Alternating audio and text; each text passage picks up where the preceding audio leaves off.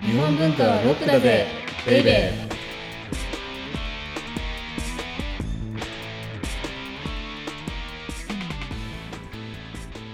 こんにちは先入観に支配された女サッチーですこんにちは、セバスチャン高木です。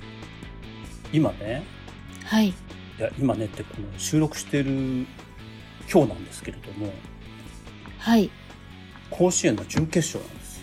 お僕今あのテレビを捨てちゃったので、はいはい、ラジオで聞くか、うんうんあるいはウェブで見るかなんですけど、はいラジオがすごいですよね。あ高校野球聞くと、へえどういうところがすごいとつまりねあのはいテレビと違って見えないわけじゃないですか。ウェブとかと違って。そうですね選手の姿がはいはいはいだからその実況しながら、はいこの選手はなんか足ががっちりしてますねって言いながら打ったみたいな感じ で。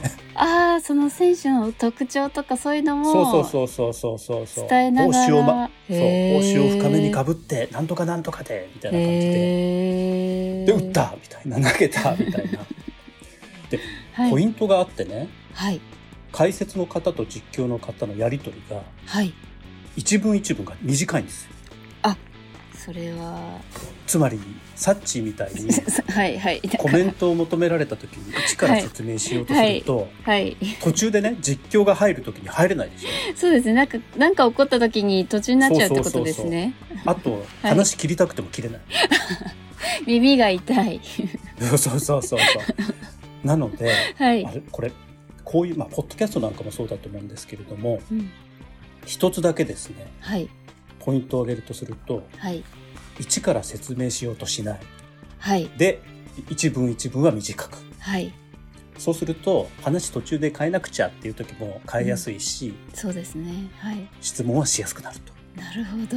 だから高校野球の実況を見ながら僕はあのサッチーのコメントのことに思いを馳せてました ああ、なんか考えてくださってありがとうございます。 ちょっとはねはい気をつけます。はい、ということで、この番組は日本文化は高尚なものという先入観に支配されている人々を解放し、日本文化の民主化を進めるという崇高な目的のもとお送りしています。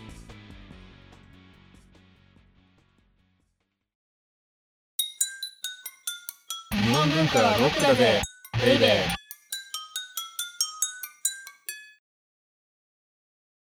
で、今日のテーマは、はい。じゃじゃん。下道を車で GO。奥の細道旅。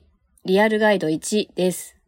うん、なんかタイトルが世の中におもんばかってきた感じがするの ね。電車で GO み こたれいな。なんか僕がつけたタイトルだからこう言えないんですけど、はい。あ、いよいよはいこうなっちゃおしまいだなみたいなタイトルのいやいやいやいやいや。うん世間になんだかひよってる感じ。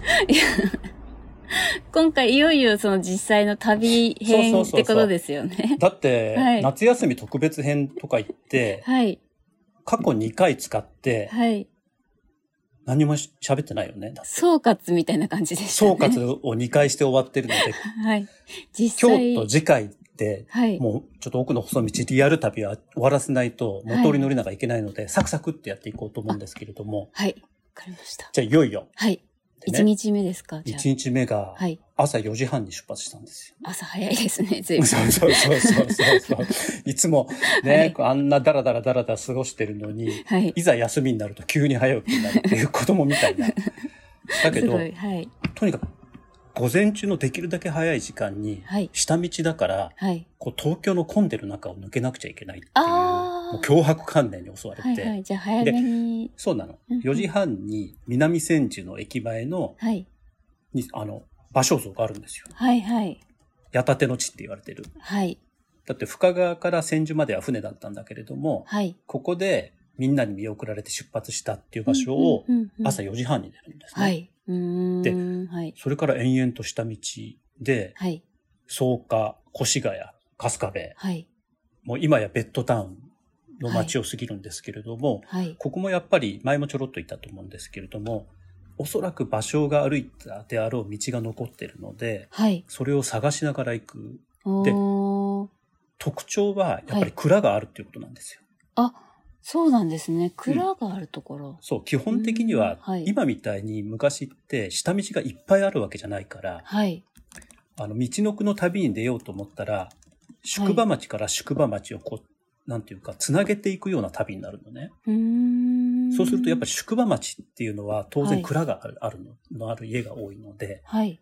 だから蔵がある道っていうのを目指していくと、はい多分場所がおそらく歩いたであろう道を走ることができる。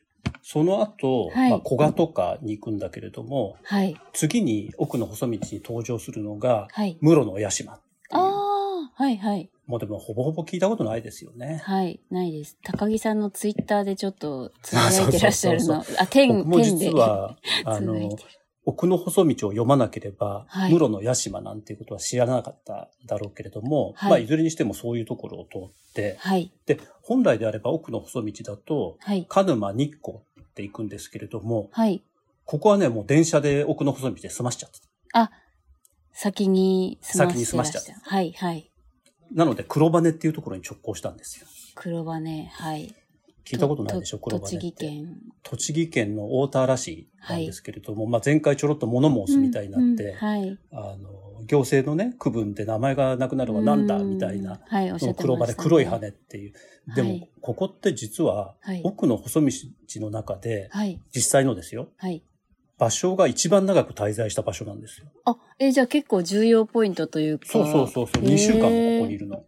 へえ。でも実際、はい。奥の細道には、はい。農夫の家に一夜を借りて、あくればまた野中を行くっていうふうに、あ一晩しか飛ばってないことになってる。へえ、そこはじゃあ、もう場所は意図的に。そうなんですよう。ーんでこれって前回、もしくは前々回行ったと思うんですけれども、はい。車で奥の細道が、奥の細道とすごくぴったり合う理由の一つで、はい。場所は実際ここ2週間滞在したんだけれども、はい。一晩しか泊まってないので、うんうんうんはい僕もね、ここで一晩泊まることにしたんです。おー、あ、なんか、じゃあ奥の細道に揃えられるとそいううか。そうそう。だからね、車の店舗とへ奥の細道って本当に合うの。え。へえ、はい。だけど、黒羽って、サッチは多分、あの、行ったことないと思うんですけれども、はい。僕も奥の細道を車で旅しようなんて思わなかったら絶対行かなかったと思うんですけども、すっごいいいとこで、はい、はい。どんなとこがなん印象的ですかやっぱりね、あの、場所が選んだ場所だけあって、はい。すごくね、気がいいっていうか、祈りの旅にふさわしい場所になってるんですね。例えば黒羽で言うと、はい。あの、那須の夜市っているじゃないああ、はい。有名扇ですねの的になんとかなんとかの源平合戦の時の。はい。あの、那須の与一の那須の一族を祀った神社があったりとか、へえ。あるいは、は玉も前神社っていう、あの、玉も伝説ですよね。あのへー狐、化け狐の伝説がああ、はいはいはい。へえ。残ってる神社があったりとか、はい。あとは雲岩寺だったっけな。ちょっと離れるんですけれども、はい。場所が禅をするときにはい師匠と、おー、じゃあ師匠を訪ねて。そうそうそうそう、。その方がこう修行していた場所があったりとかね。へで、え。この雲岩寺もすっごい良かった。へえ、趣あるみたいな感じなんそでうすか。ね。あの、もうし、やっぱり知る人観光地じゃないから、はいはい。奥の細道を巡る旅の魅力ってそういうところにあって、うんうん。もしかしたらかつてはすごい有名な寺とか神社だったかもしれないけれども、うんうん。今って高速道路とかができちゃったので、あーおそらく黒羽とかってはいパはスい。される、素通りされるところになっちゃってると思うんでなす。るほど。はい。うんうん、うん。でさっき言ったように、うん。下道を、江戸時代下道、下道しかないね、当たり前だけれども、はいはい街道しかないから、はい街道沿いにあった宿場町っていうのは、すべてが多分素通りできないポイントだったとう思うんんですよね。うんうん。はい。うんうんうん。ですから宿場町ごとにはいそれぞれのこの名物とか名刹とか、はい。あのなんかそういうようなスポットがあったと思うんですけれどもはい。今は例えば黒羽とかっていうのは那須に向かう時に素通りされてしまう。うんうんうん。でも以前であれば必ず通らなければなかうんならなかった。うん。だけどそのなぜ必ず通らなければならなかったっていうのの理由がわかるんですよさっき言ったみたいに。うん。那須神社とか玉前神社とかあるいは雲岩寺みたいな。へえ。だから、そういうのはね、すごく、あの、新しい旅うんうん。のあり方なような気がしましたよね。なるほど。で、はい。で、その後、くら黒羽の後に、はいで一泊したんですけれども、はい。その後ですね、いよいよ那須に行ったんですよ。ナス。ナスで塩原のナス。そう、那須塩原の那須で、奥の細道ではい、那須って言ったのもイコール殺生石。ああこの前割れちゃった。そうそうそうそうそうそう。はい。日本屈指のパワースポットと言わはれてい、る、はせい。殺生石って、で、それからね、湯行柳って聞いたことありませんか西行ですね。そうそうそうそう、はい西行柳。はい、はい。あの、能の歌いにもなってますよね。うん、うん、うん、うん。で、あの、その湯行柳がすごい良かったのって、はい。本当にポツンってあるだけなんですよ。あへの、え。田んぼの。中に。へえで。はい。もちろん柳なので、はい。何百年もね、寿命があるわけじゃないので、はい。実際芭蕉が見た柳じゃないけれども、うんうんうんうんでも、芭蕉もこの遊行柳を見て、うん実際西行が見た柳じゃないけれども、うんやっぱりこう、代々植え継がれてきてるわけですよね。そうですよね。それをついで、ちゃんとそう近くの人が絶やさないようにしてるそうそうっそうそうてそうことですもんね。てか、しかも西行の時から残ってるわけ、だからはい千年ぐらい残ってるわけでしょ、思いが。思いだけそうですで。ね。すごい。あ、これって、はい。芭蕉がここに来て、佇んで、はい。で、西行が実際見た柳じゃないけど、西行もここにいたんだなっていうのをうんうんうんこうんう実感する。ああ、まあ、そうですよね。地面というか土地は同もうじですだもんね。からね、あの、想像力が全てなんです。へえ。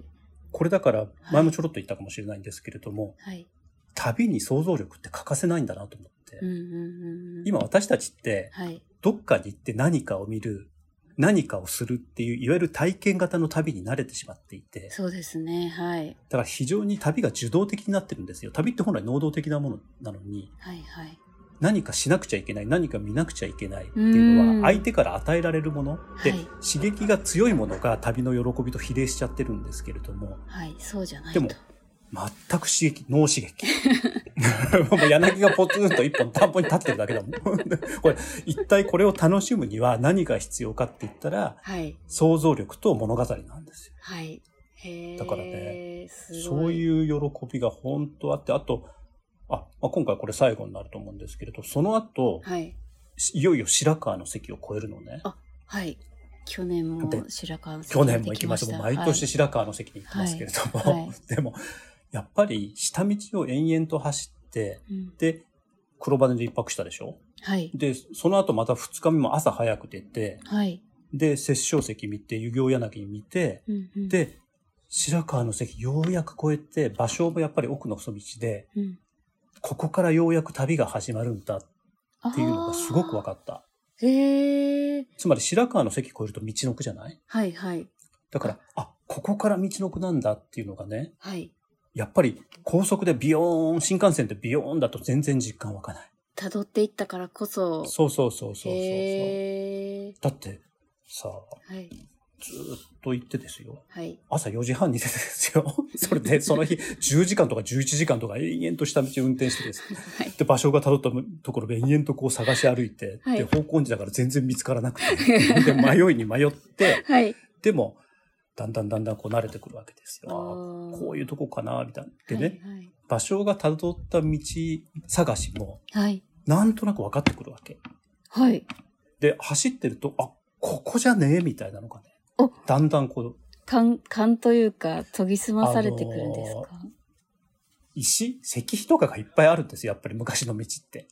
へえ。はい。だから、石碑が多いところを、多いところを探しながらこう走っていくと、あーいつの間にかその場所が歩いた道に入ってくるみたいな。へえ。あ、じゃあ、石碑がポイントなんですね。そう、石碑がポイント。はいはい。で、白川の関もそうやっていくと、本当に、あそこってなんかわかりますよね、関所だったって。うーん。そうい関う所って感じなんか不ですね思議な空気が流れてるんですよへえ。そそれも高速道路でビューンっていっちゃわからないです。そうですね、確かに。わざわざこう場所が抜けた山道、はい。あの、関所へのね、山道は多少残ってて、へえ。で、その山道を抜けていくと、あ、こんなところ行ったんだ、これは確かに覚悟いるな、みたいな感じで、はい。白川の関。へえ。で、以は前い。やったはい音声コンテンツは、この番組では、はい。ここまでが前菜オードブルだったんですよね。はいフそうレいンう、チじ料理に例えゃあ実際に行ってみてもそういう感じ。た。わかるわかる。ああの、なんかちょこちょこちょこちょこ、はい。なんかポイントポイントで料理食べて、はい。で、いよいよこっから、なんとかメインみたいな感じがすごいよくわかりましたね。はい、わかりました。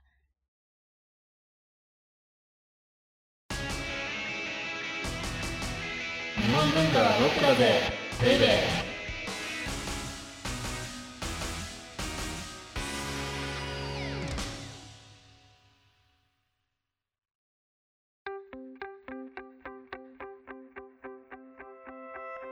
では、audiobook.jp をお聞きの皆様には、この後特典音声があります。ぜひ最後まで聞いてください。じゃあ次回は、次回は続きだけど、やっぱり取り留めなくなっちゃうからね。はい、もう次回で終わります。あこのリアルオークの細道は。はい、わかりました。お相手はセバスチャン高木と先入観に支配された女、サッチーでした。